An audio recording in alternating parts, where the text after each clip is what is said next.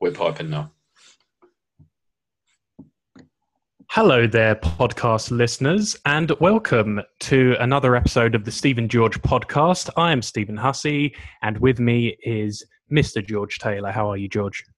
All right. All right, George. Um, we are talking today about the very big and timely topic, perhaps universal topic, that is happiness.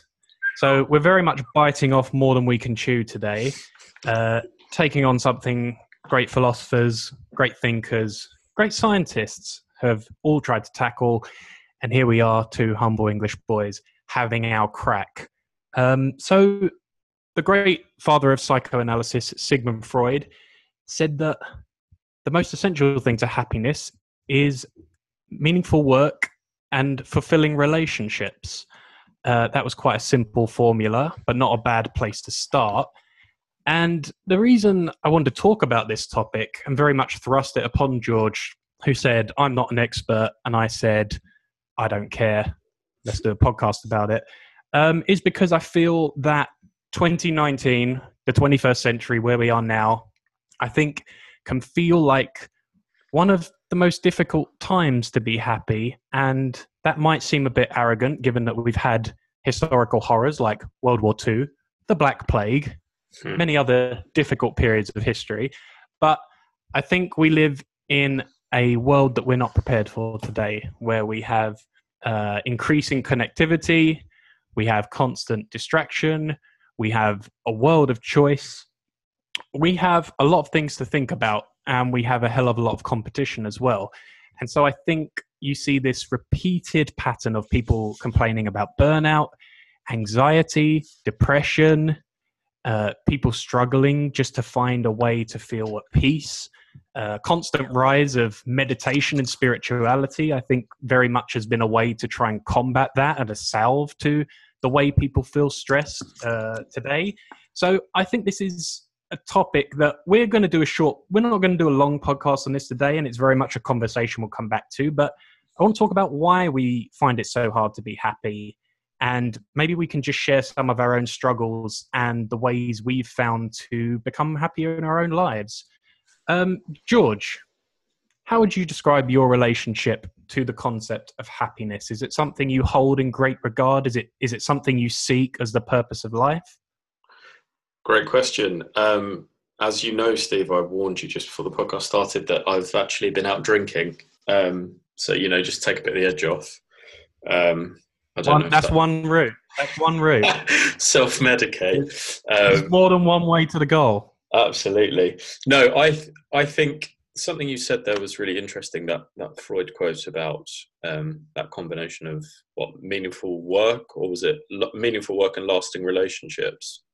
Yeah, I think it's meaningful work and fulfilling relationships. Fulfilling or, relationships. That, I think that the the thing that is really pertinent in twenty nineteen for me is that I'm I'm certainly glad I'm not a young a younger person or a teenager in twenty nineteen. I think that would be very difficult um, to handle, I think, during formative years, uh, because I think we are in that kind of society that has so many Uh, easy routes for people to compare themselves to others, and the kind of glossy lives that people present on social media. And I think it's very easy for people to use those interconnected channels to present, you know, really fulfilling work and amazing relationships. And I think often that is a great veneer that people put up and is not at all the truth of what's going on. You know, people's lives are a lot like, I don't know, an iceberg or a swan or something, right? Like, you see what's above the surface, but there's tons of stuff happening underneath that you don't see. And um, as for happiness with that going on, people are people are giving a very false presentation of what's what, whereas, you know, we're both thirty, ten, fifteen years ago, or when we were teenagers, that wasn't really something we had to contend with until maybe we were in our, our very late teens. And I can see that causes a lot of baggage for people now. It must be a very difficult thing, certainly for parents to deal with, with younger children.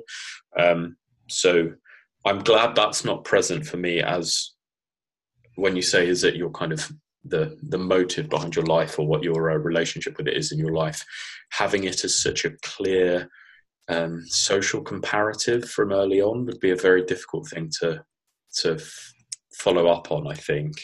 So I'm, I'm glad that's not present for me, and I'm in a position to create a bit more meaningful happiness, because I'm not just doing it for the sake of comparison, but I'm actually pursuing things that I've taken the time to find meaningful. Um, I don't know if that's the same for you. Yeah, I um. I well, just I'd just like to say that the upper, the sort of upward inflection I made at the end of that sentence, in hindsight, did not make me happy. That made me quite unhappy with myself that I did that. But I just wanted to flag that up. That's the drink talking. Don't worry yes, about that. Slurring my um, words. Um, I um, yeah. Well, I you know I think we do things are different now than they were, even when you know I know it's it's. the biggest cliche to say the world changed very quickly. Um, but I think we, we did grow up in a, in something of a technological revolution where things, things changed extremely vastly from when, say, we were about, even about thirteen or something. I think things are very different now. I mean, maybe on the scale of history, it's not so much, but it, it is considering how much um, the things we have to think about have changed. And, you know, just to take a step back from this, like, I, I wonder your opinion on this, because happiness is obviously a big topic today. And I sometimes wonder, is that because it's harder than ever to be happier? Or is it because, you know, are we just in an extremely privileged part of, mm. um, extremely pri- privileged timing in history where basically we have the luxury to actually concern ourselves with yeah. our mental well-being and fulfillment in certain ways? Because on the one hand, this can seem... This on its own could seem like an extremely sort of entitled, privileged discussion, right? That we're saying things are very stressful today and this is difficult and I can't choose my career and my relationships, et cetera. Yeah, and then it's first, say, first world problem stuff, right? Right, yeah. And and yet, you know, it's a, obviously a universal, it, it's something that the ancient Greeks were worrying about, and people were talking about what the secret is to the good life or a happy life. But um, again, I but, suppose yeah, they're the quite privileged group of ancient Greeks, right? It's not the sort of average slave rowing the ship isn't concerned about happiness in the same way. It's to concern oneself with happiness is quite a, a privileged sort of concession to make, right? Right, right. And, um, I mean, part of me wonders, you know, perhaps it is just that we, perhaps we do just expect more from life, or perhaps it is that we just have attended to certain physical needs so that our mental needs become the forefront of our minds. But, but I do think the topic of happiness is worthwhile, because I think no matter where you are, any position, the, the problem is you can't stake it on, you know, like you say, you can... Well, you, you, we we can have all these luxuries and all the things we have in the Western world, technology, et cetera, but it doesn't really solve the basic human condition of you start thinking, I'm not good enough, I, you know, whatever, I'm not successful enough, I'm not good looking enough, and you now have this world where you feel like you're competing on a global scale with everyone all the time. And I, and I think that part is different, where I think that perhaps in older civilizations, in other times, you maybe just concerned yourself with where you stood within a tribe of about fifty people or one hundred people, or even just your neighborhood, even if it's going back to the forties or something. And I think I think there is it is an unprecedented time where you now do have to look at the entire world and almost benchmark your whole life and your worth on basically where the entire world is as well. So no, no matter where you are, it's not even like, oh, well, I'm I'm in a good standing in my my community and I, you know, I have these things sorted out. But then you'll see other people online and you go, well, they live this incredible life and or or they've achieved so such amazing things, or look at all these other things I could be doing right now that I'm not. And this is one thing I think makes people unhappy a lot, right? Is the unlived life you could be living. It's it's like, like now, yeah. Well, once you like FOMO, once you're exposed to how many possibilities there are and how many different paths you could go down, uh, it, it now seems so overwhelming that even if you're choosing something you think you love and that means something to you, if you're not careful, you could constantly be bugged by this potential shiny other alternative where you think, wow, I'm really doing this computer programming right now, but what if instead I was an entrepreneur and, and started a business? Maybe I should do that and be like that person. And I, I think that, again, it sounds like a privilege problem, but actually it's pretty, it's pretty torturous if you, I think a lot of people do live that way. And I think it can be, it's a pretty torturous place to be if you can't find, you know, find peace in terms of what you're doing, that like actually living in your own world and not comparing yourself to the entire world. Do you, do you find that at all? Do you get anxiety by just being exposed to how many choices you have? Is that something you've learned to do better? Oh, that it's definitely a, it's definitely a factor. I, I don't know that it's something that I'm, I don't know, stricken with, but of what you said there, there's two points spring to mind for me. One of them is the kind of idea that in contemporary society, in many ways, ignorance can be bliss. If you're just not, you know, not aware of, oh, there's, you know, a billion Chinese guys who are doing amazingly well, and you're also competing with them in the international job market, not just the kids you were at school with. If you just don't let that crush you, because you're all, you know, the numbers game's always going to win out and you're always going to be one of many. I, I do think it, you're kind of better to not know. But I, I do think as well, like, attention span is a real issue there. I think if the kind of contemporary social media scrolling, flicking multiple streams of, you know, different distractions makes it very easy to think, oh, I'll be an entrepreneur. Oh no, I'll be a computer programmer. Oh no, I'll take this job. Whereas I think, you know, our parents' generation wouldn't have been stricken with that plethora of choices just because they wouldn't have had the sort of stream of information flowing into them. And in many ways, that's kind of a better environment to allow yourself to grow into being a, a specialist in something, or at least a a career where your life's purpose takes on a route that you've pursued earnestly for a while. Not to say that that's the best way to be, but it it can give you a meaning in of itself. Whereas if you're just exposed to all these options, it can be it can be very distracting. Something I've personally dealt with has been pursuing, I don't know, in the last four years, I've pursued three or four different avenues of like potential opportunities, and certain ones have worked out, certain ones haven't. And there is an element of, oh, the grass is always greener, and well, it's not. But if you live in a world where you can see what, you know, ostensibly five, six billion other people are up to,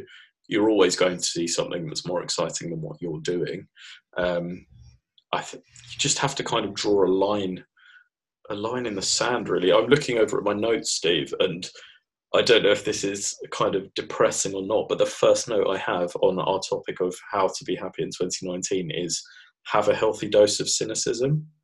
I, right. I think it's like, because we do spend so much time looking at these kind of veneers of what's going on, or we read articles about what people should be doing, or these great kind of meaningful lives that really young and successful people are having.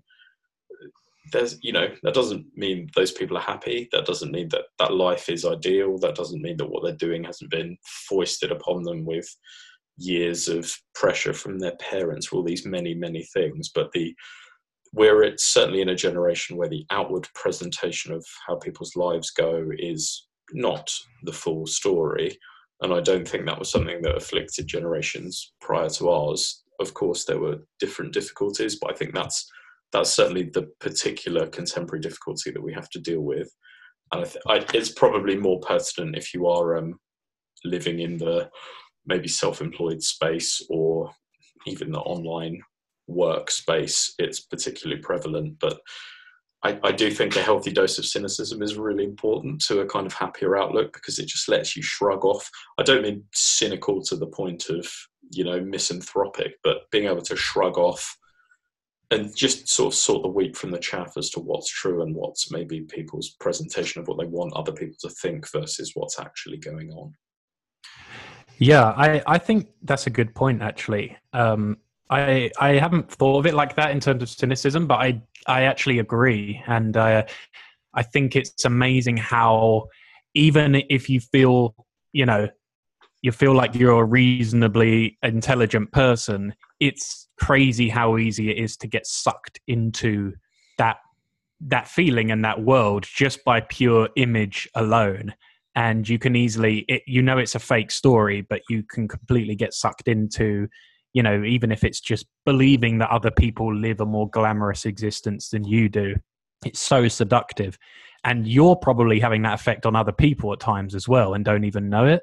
Absolutely. Um, oh, absolutely. But also you kind of, you know, you've not got the, like everyone should sort of sit there and know, and maybe unless you are, I don't know who, Leo DiCaprio, unless you're him, you don't have the most sort of glamorous, seductive life, right? So like, unless you are that person, you aren't number one. So why worry about if you're number five or number fifty or number five thousand, right? Like, if you aren't the person who just won the Oscar and is running around like a sort of crazy person in celebrity land, you aren't number one. So why, why sweat it? I, I kind of think yeah. that maybe. And as I'm always trying to tell people, George, being on a boat with Victoria's Secret models is not as fun as it looks, you know, and, I, and I'm always trying to, I'm always trying to tell people that, but sure. they don't believe me. Um, yeah. Um, but, uh, Uh, no, I mean, if, if I if I get in touch with Leo, I'll definitely ask him about that. But uh, yeah, I, um, I think it, uh, I think one of the things actually that, that is important in not getting sucked into. So so there's two. There's actually two things I want to say on what you just said. The first is you saying about, you know, not get that that that glamorous lifestyle and sort of having a cynical look on it. But I, I think there's something in realizing the pleasure. Because I think I have a similar thing that I think happiness in part is low expectations. And mm-hmm. I think, I think there's so much to learning to be happier doing mundane things, because I think so much of everyone's real life, especially, you know, even if you're trying to do something that's successful and you're ambitious or whatever it is, you, most of your life is still taken up with mundane activities of working, mm-hmm. of, you know, trying to, even if it's trying to get better at your a skill or your craft, if it's trying to work on your relationship with your family and your friends and your girlfriend or your boyfriend, there's so much of it that is just the ordinary stuff. And I feel like in some ways, if your expectation is, I can only be happy when life is extraordinary or when I'm achieving some peak moment, you're you're kind of doomed then, because peak moments are actually the, the reason they're special is because they they they only come along maybe a they're few rare, times right? a year, yeah. times every few years, whatever. It's that like that moment when something great happens, or when you you know you're on that really cool vacation with your friends, or you're having a great time. It's like if you're living for those moments, you're in trouble, because it's going to be punctuated by a lot of ordinary things. And I, and that's where I think the meaningful things like the meaningful work thing come in. Like once you go deep on something, I found that my career has got better the more I've gone deep and not tried to spread options over many things. Like what, the more I've, and I think this is a part of getting into the next stage of life, I guess, once you go, go through your initial adolescence and young twenties, I think, I think starting to make some choices and close down options, I actually think there's a great happiness in that. And in saying, I'm not going to try and do everything. I'm going to try and do less, but do the things I really love. And I think that's true with the people you surround yourself with.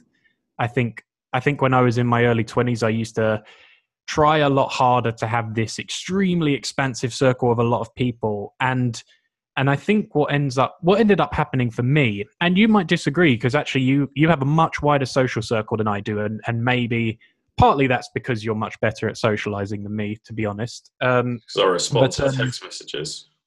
And you respond to text messages, so you keep friendships, and I'm, you know, I'm working on that. Um, but um, I I find that for me, at things like who I have around me can really affect even my values. Like if I'm around, say, more shallow people, I can suddenly start finding myself caring about more shallow things or more materialistic things. And mm-hmm. I find that the, the thing in my thirties that has made me the happiest has been closing down, say, refining my social circle to very few people who give me a lot of happiness and whose values I feel aligned with me. Whereas when I used to try and have a bit more of everything, I used to find myself in certain social company. Like I, you know, I found a lot of social events. I don't, I don't get a lot of pleasure out of quite a lot of social things, uh, and I have to be very selective. But I found myself at a lot of things in my twenties where I'd just be at a, I don't know, a dinner or a party or something, and I just think like, I, I don't, I don't care for the things these people care for, and I find myself feeling less happy for spending time with them. And point so I feel there's almost on my list on my point, li- two. point two on my list of things I've written down is have friends you can be yourself with. Okay, so yeah, so so what do you think of that? Do you think refining down is the key, or do you find like have you have you found yourself more ruthless about friendships as you get older? Uh, not, you a... not in this, not ruthless in the sense of I can't be this person's friend anymore. But I think it, if if you live a fairly stressful life, or you you've got a demanding job, or you know you've got demands on you that don't allow you to be necessarily happy, but they're just a necessity of survival. Um, and then you get I don't know a day at the weekend or something to spend time with other people. You don't want to be putting on pretenses, I think. You don't want to be talking about or concerning yourself with things that you feel disingenuous about, or you're, yeah, you're you're playing a part. I think there's just so much energy wasted in maintaining that. Um, I'd, it's possibly easier said than done. It might not be a, it's, it's like a fairly difficult thing. It's sort of the luck of the draw as to who you meet in the various circumstances in your life, but friends where you, you just feel that you can be earnest with or honest with, it, it brings me a lot of happiness to be able to be in the company of a friend and say, no, I don't want to do that. That suggestion you said I don't want to do. And they don't take offense at that, you know, or I, mm. I'm not in the mood for that. I'm just going to go and go home, or ah, actually I'd rather do this. And the friend go, oh, that's cool. Like each to their own. There's so, to me, there's so much value in that rather than this is what we've all decided to do. You have to come along and do this.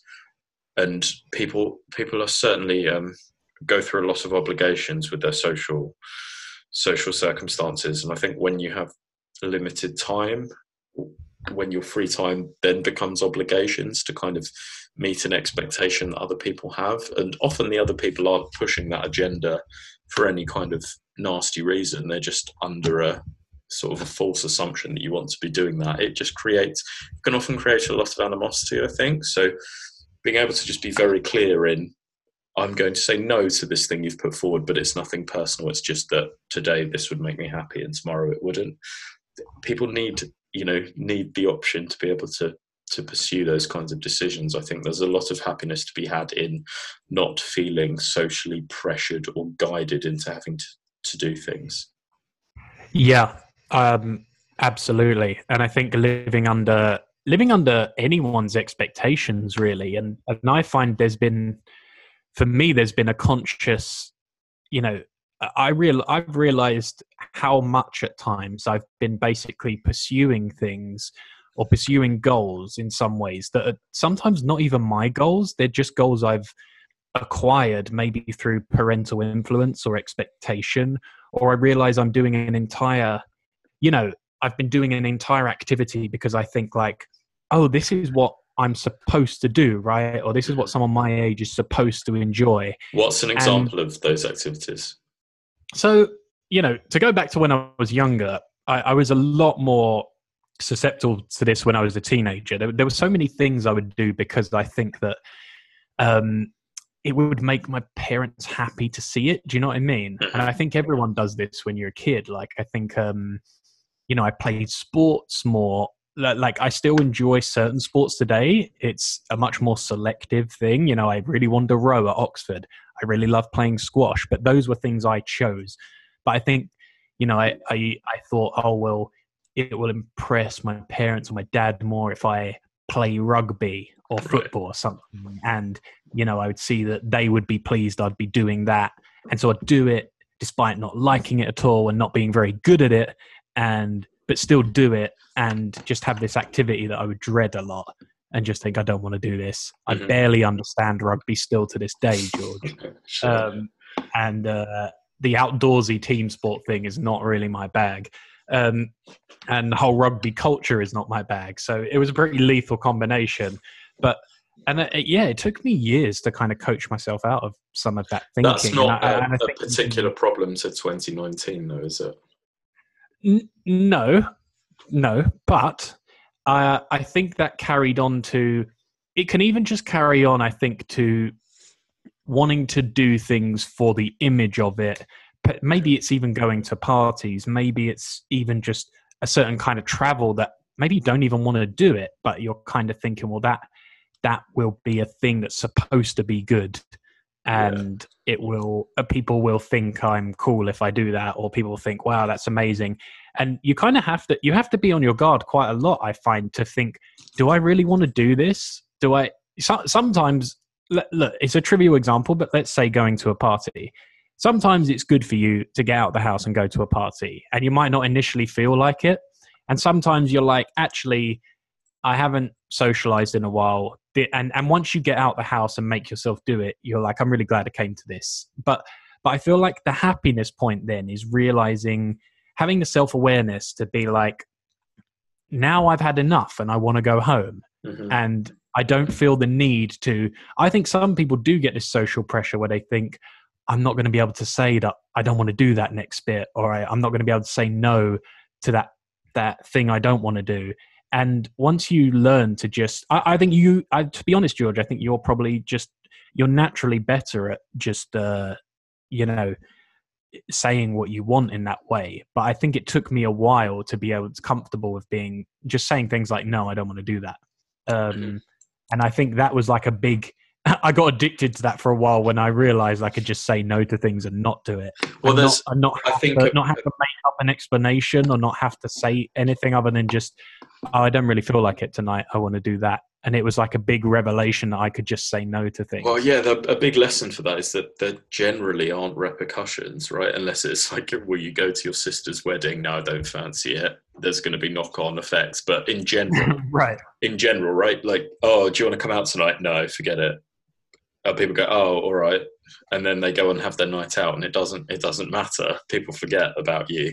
I think I when I you, you might not believe this because I'm I'm half cut at the moment, but uh, the uh, during my sort of teenage years, I I didn't drink. I didn't really drink at all until I was twenty-three, twenty-four, and going through the kind of university system as someone who does not drink at all gets you very. Um, I don't know, you become quite, uh, I don't know, you develop a thick skin for being able to say no. And a lot of peer pressure at university, for example, with like drinking culture and that sort of stuff, just being able to sort of shrug it off and go, no.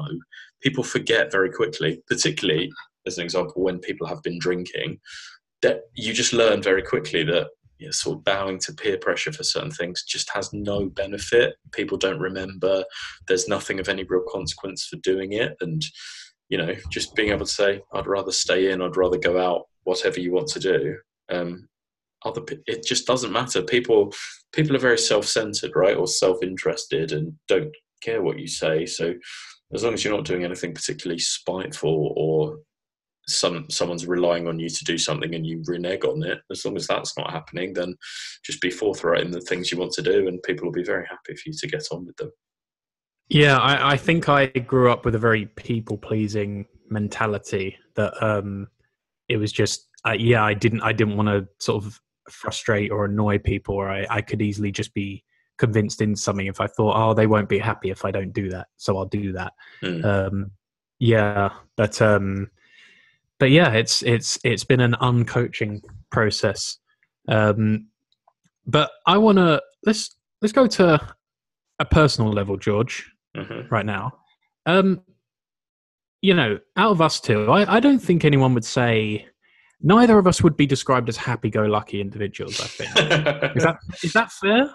Yeah, I think so. Um, yeah, because I, I I have this thing where I think that people, I have a, I don't know about you, but I I think people always assume I'm less happy than I am. I think, mm-hmm. and I'm not. I'm definitely not like I'm, I'm not someone who can, I have to do things to keep myself, say, in a positive state. And, and we'll go on to talk about maybe some of those things to do, but I don't, I don't live in positivity. Like I can get gloomy. I can get a spell of feeling kind of, um, just down for like an hour for sort of no reason. But I, I, I don't know if that, I think that's fairly normal, but it, you know, I can go through kind of a bit like the weather. You can feel very good for a while, and then maybe you can just kind of feel a bit like, you know, I like I like being alone a lot. I like having a lot of time to do things and to read, and you know, I'm, I'm kind of I lean towards being a bit of a solitary person. But I think for other people, I, I actually enjoy that, and I think for other people, they can look at me and think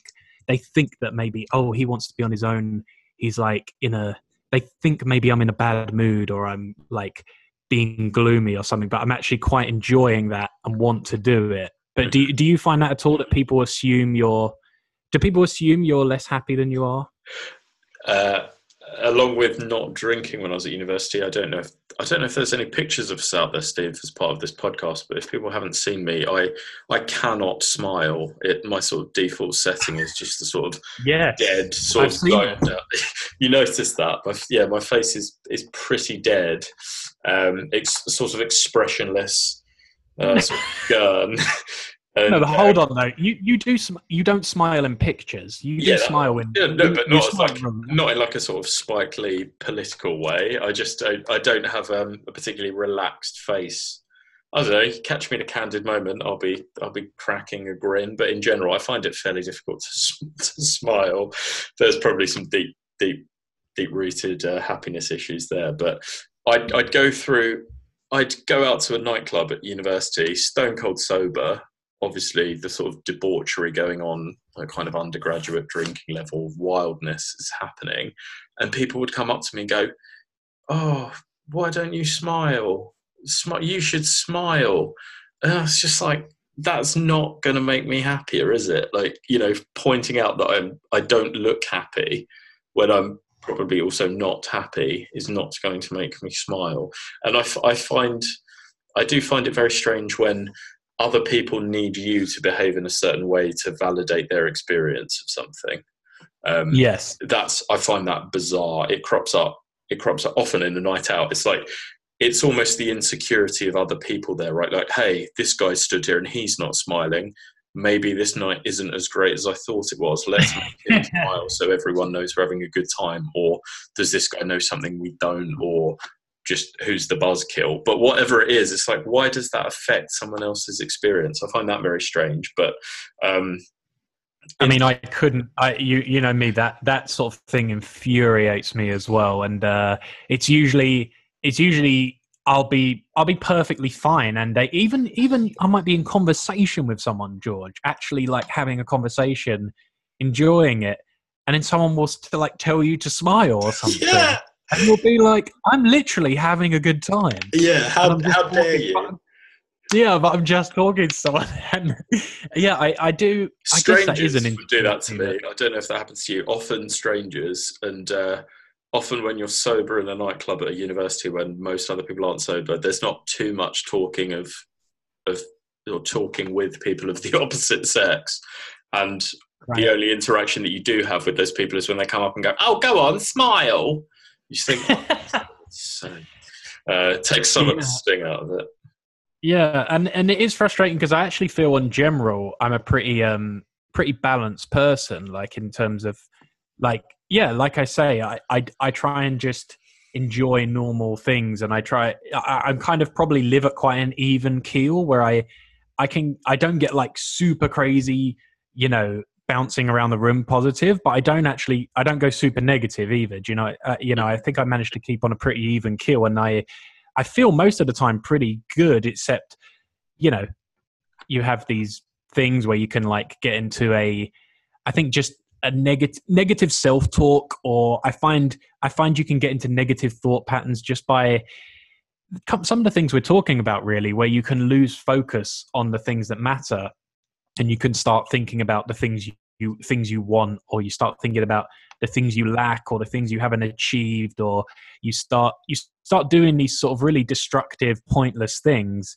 And you realize, I, I think there was a breakthrough for me in realizing that this isn't this isn't some inherent condition. This is literally this is literally like I'm following down a garden path of thought in my mind that will lead to somewhere negative, and I can actually internally choose not to follow those thoughts. Does that make sense? Yeah. Um, so I, I don't, I don't like to get into the whole, um, say a load of spiritual positive mantras or anything like that. I, I find that forced positive thinking stuff probably more destructive than helpful, because I think it makes you think there's something wrong with you for not feeling great all the time. But I do find you can, there, there is a part where you can almost, like operating software, you can choose to run different software in your brain. And, and I'm a lot better at even just finding the right, the right inspirational, I don't know, there might even just be watching an interview with someone I love,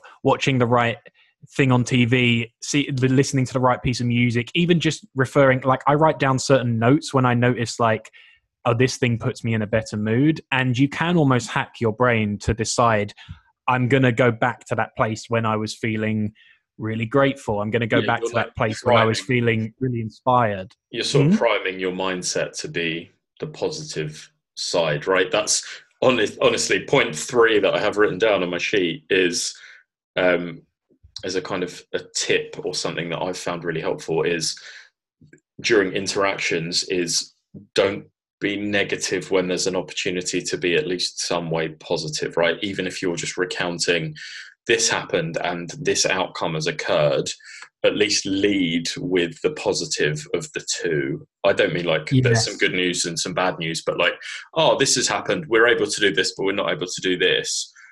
Often people will go, well, the whole thing's gone wrong. We're not able to do this, and just negate the yeah. positive side of the thing. And it's like, if as I, f- I feel like everyone has a responsibility to kind of contribute to the cumulative good, if, if that makes sense, of just bringing up everyone's average happiness by, you know, if there's some bad going on, but some good as well, at least mention the good, or like seek a little bit of acknowledgement for the good. Because if, it's just so incredibly draining to just be met with negativity. If you've, you feel like you've put something good out there, I, th- I feel like it's on everyone to go, oh, well, well, that bit was great. We've got some issues we need to work through here, but this bit was great. And that at least gives someone something to hang on to.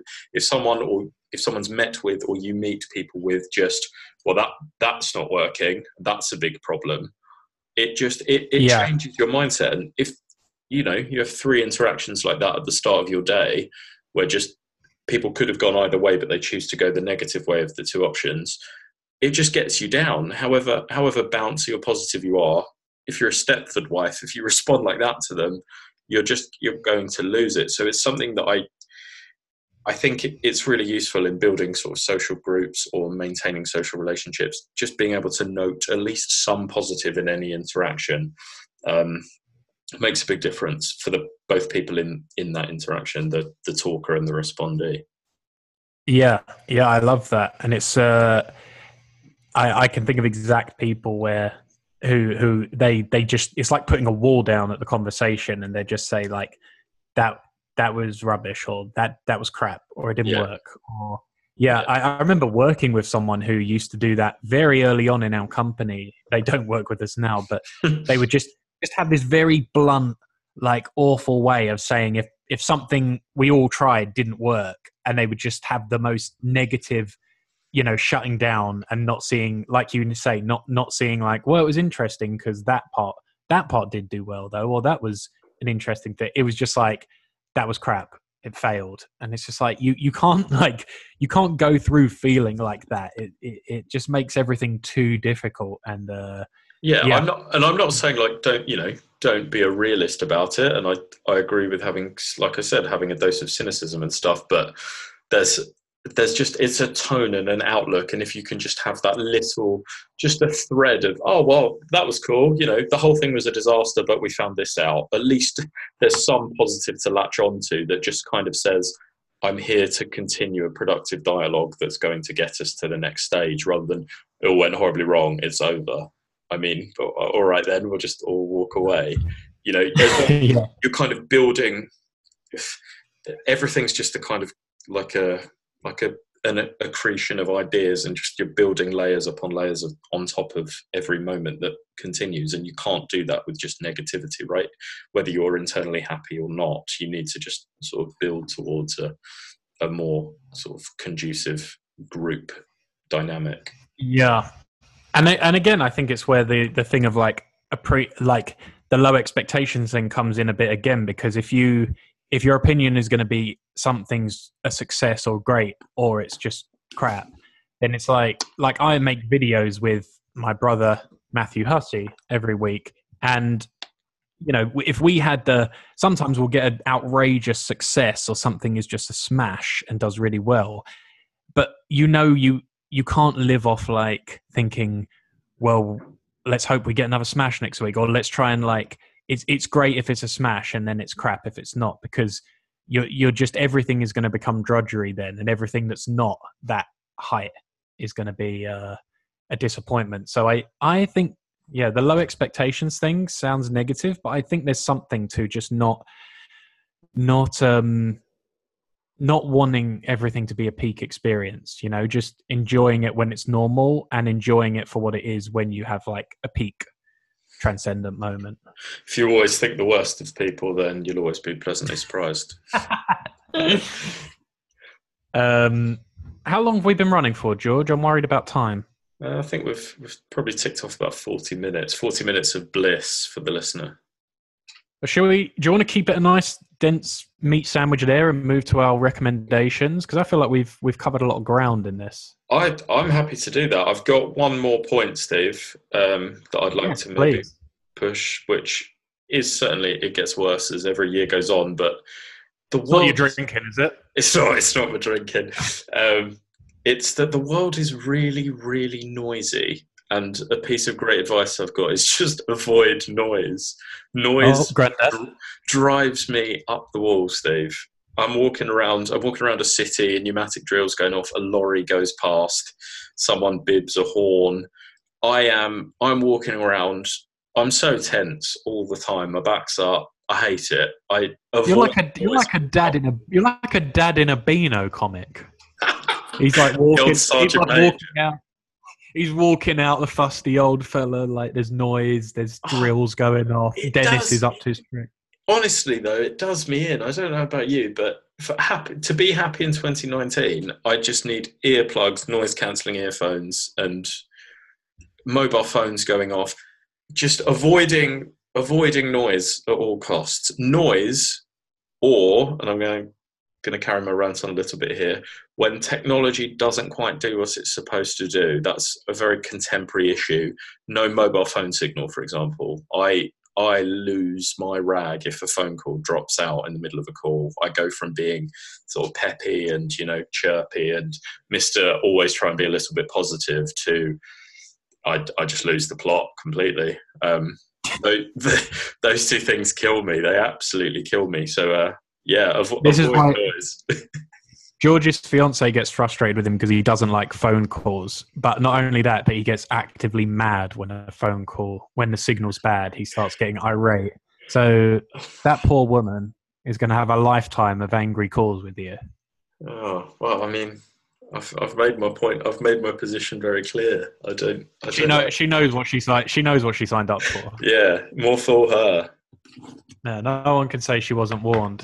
Um, yeah, no, does so, it not wind you up walking through like a busy road, hearing loads of noise, cars, um, the sort of ticking over of a, an articulated lorry? It just it cuts through me.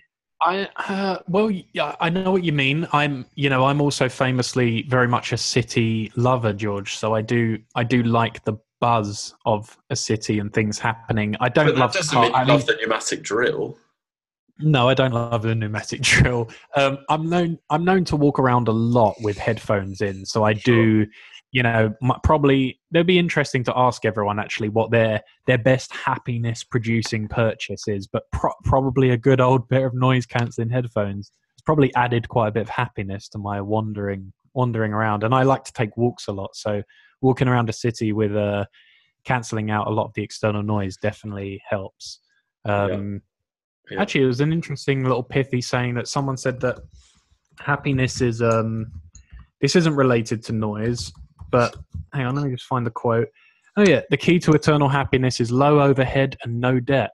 So oh, that's by yeah. Lin- that was by Linda Barry. So keep your costs down and no debt, and uh, you'll be loving it. People um, who don't have debts are happier than people who do have debts. I mean, yeah, she's got a point, Linda. It's a great insight. Um, no, I like I like the low overhead though bit, like living below your means. I think I think there's something to that. Um, but uh, yeah, what what is your best? What's your best purchase to increase your happiness? I'd be interested in hearing that from people. Answer in the comments on SoundCloud or iTunes. No, not iTunes. SoundCloud or Twitter. Um, um, for me, Steve, it'd probably be books. Books, okay. Just loads and of speaking books. Speaking of which, speaking of which, what are your recommendations? Absolutely seamless, beautiful. um, uh, shall I start with a book then? I'll um, I'll start with the novel that won last year's Pulitzer Prize, Steve. It's the novel Less by the novelist Andrew Sean Greer, and it Ooh. is a kind of a comic picaresque about a. A middle-aged university professor, or is he a university professor? Middle-aged kind of academic writer, who's um, uh, he's in a he was in a relationship with another guy. They they their relationship ends, and the other guy very quickly announces that he's getting married again, and he invites his ex to the wedding. And rather than go to the wedding, which would be this very awkward event, he books himself into a series of different um, academic teaching posts or lectures throughout the world over the next sort of six months so that he can just say, I'm not otherwise engaged. And it's it's a comic novel and it takes in loads of different places, but it's a great... I don't know, a great take on the idea of what it takes to be happy, how you how you project your happiness to others and how measuring your happiness against how others see you and how you're doing is maybe a really self-sabotaging way to sort of sort of frame yourself and actually take take more from just the things that mean a lot to you. So he's a writer and he gets to re-engage with his writing and, you know, that kind of stuff. And um, I, I thought it was just, it was really good fun. It's, uh, You know, it's sort of serious literature. It won the Pulitzer Prize, but it's also just almost a beach read and enjoyable. Um, yeah, I, I thought it was it was really good, and it, it has a lot to say about the kind of contemporary condition and how people's happiness is often measured against the image of others that they see, but it should not be us. Wow, that's great.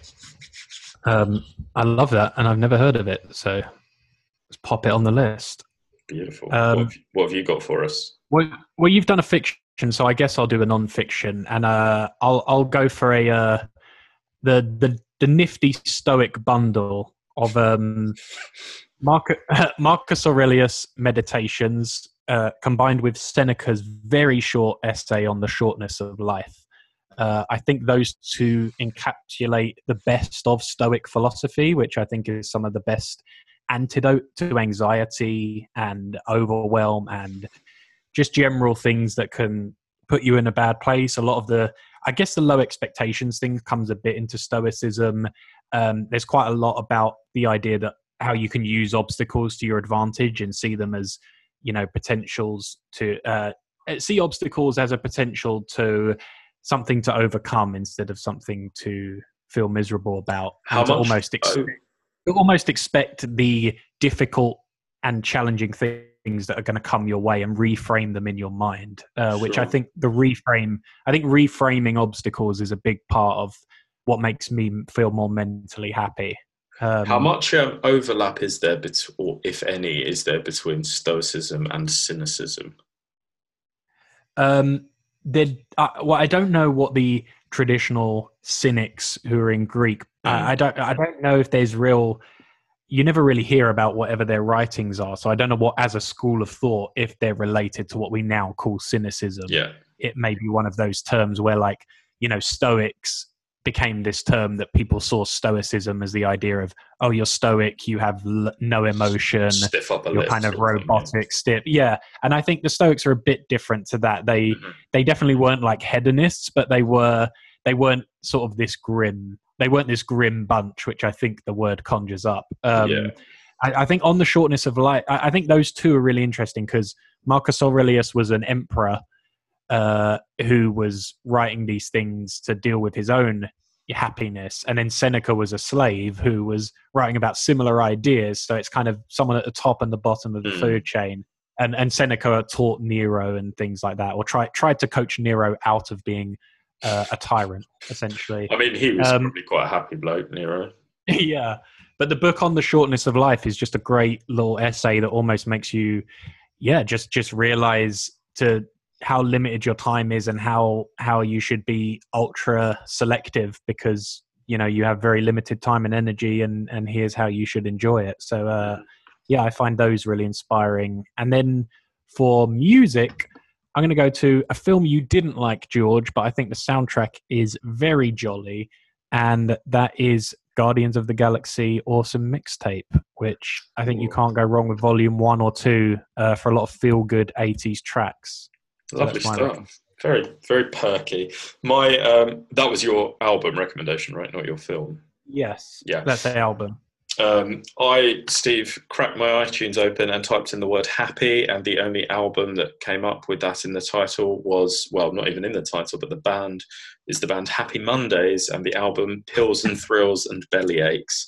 Um, but I mean, it so is... It's all intoxicants with you this week, isn't it? Yeah, exactly. Um, it's, it is a really great album, though. It's got, um, it's got Kinky Afro, Step On. Um, it's just sort of jo- like jolly, jangly pop music with a with a slightly cynical, wry take by Mister Sean Ryder. But um, yeah, there's, you know, just be happy, enjoy, kind of Manx chilling out in the sun. That's it, really. Love it. Great um, stuff. Great stuff. Um, uh, to go to film, my film recommendation is just going to be a film that I think... I was trying to think of a film that really just inspires the feeling of, you know, what makes you think of the great things in life, what brings you joy, what brings me pleasure anytime I watch it. And it has to be the life-changing adolescent hit, Ferris Bueller's Day Off. Oh, yes.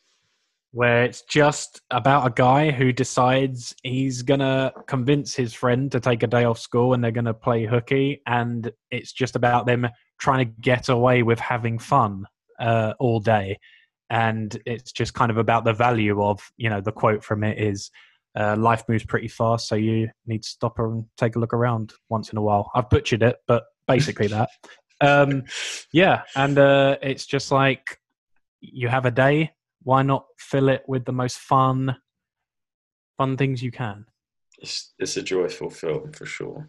Um, it's joyful, it's profound, it's got a strong message about not conforming. It's, yeah, it's just John Hughes at his very best. Beautiful. My film recommendation, Steve, is kind of the antithesis of that. Um, I came to my film pick based on the idea of, is it harder to be happy later in life, or is it, you know, harder to be happy in twenty nineteen versus when we were teenagers, and sort of extrapolated that idea, and then pulled out of... out of thin air the film I've seen quite recently that I really enjoyed. And once again, Steve, I'm dipping into a film that sort of predates the mid-fifties. Uh, the film in question is uh, a bit of a curveball for this, but it's Sunset Boulevard, directed by Billy Wilder. Um, not known as not known as a cheery classic. Not a cheery classic at all, and that's not what I'm in it for. It's a combination of... Um, have you seen it? Uh, I actually haven't. No, no. Uh, it's. I thought it was absolutely fabulous, but it's about a an aging uh, silent film star who has kind of had her career wash wash up, and she's she's sort of living in kind of reclusive wealth as the rest of the world passes her by, and has moved on to sort of talking pictures, and everything's changed. And it's about her and how she comes to terms, or fails to come to terms with these changes, and how she still sees how people perceive her and whether that ideal is is correct or not. And at the same time, there's an aspiring writer who wants to write, wants to be involved with creating, but he doesn't really have the means to do so. And through a series of bizarre events, allies himself with this woman and has the opportunity to pursue something he wants to do, writing, but has to do it under some completely under the guise of someone else's demands and desires. And it's the kind of coming together of the delusions of her happiness and the kind of repressions of his real intentions for what he sort of does for a cheap and easy life. So by, you know, selling out a little bit, he gets the trappings of happiness, but he's not at all happy himself, and she's delusional as a result of it. And um, it's it's a fabulous, fabulous film. One of the great, one of the great old kind of old Hollywood movies, I would say, and it sort of sums up what's going on in Hollywood and the dark side of a world that we often see as just being, you know, great and happy and beautiful and perfect, but under the surface, there's a lot of tension and drama going on. Wow. Well, as I recently, on my current trip to L A, drove through Sunset Boulevard and I'm in West Hollywood, I should watch that before I leave, which Pop I will. It Pop it on. Um, yeah. Um, well, that's lovely stuff. Uh, I think that's been a very tight, nice, crisp podcast, George, if I can review it as we're doing it. uh, and uh, yeah, should we close out there? Let's do it before we before we blow it. Um, all right. Well, we know happiness is a tricky topic and perhaps we'll return to it because I'm sure there's a lot more to chew on and say. Just scratch the um, surface. Yeah, we've scratched the surface. Uh, I hope you found this useful, found a few little tips and tricks you can use, and um, go and enjoy the rest of your day. George, you get some sleep. Don't drink a lot of water. Um, and uh, we'll see you very soon. It's been a pleasure. Cheers, guys. All right. Thanks for listening. Bye-bye.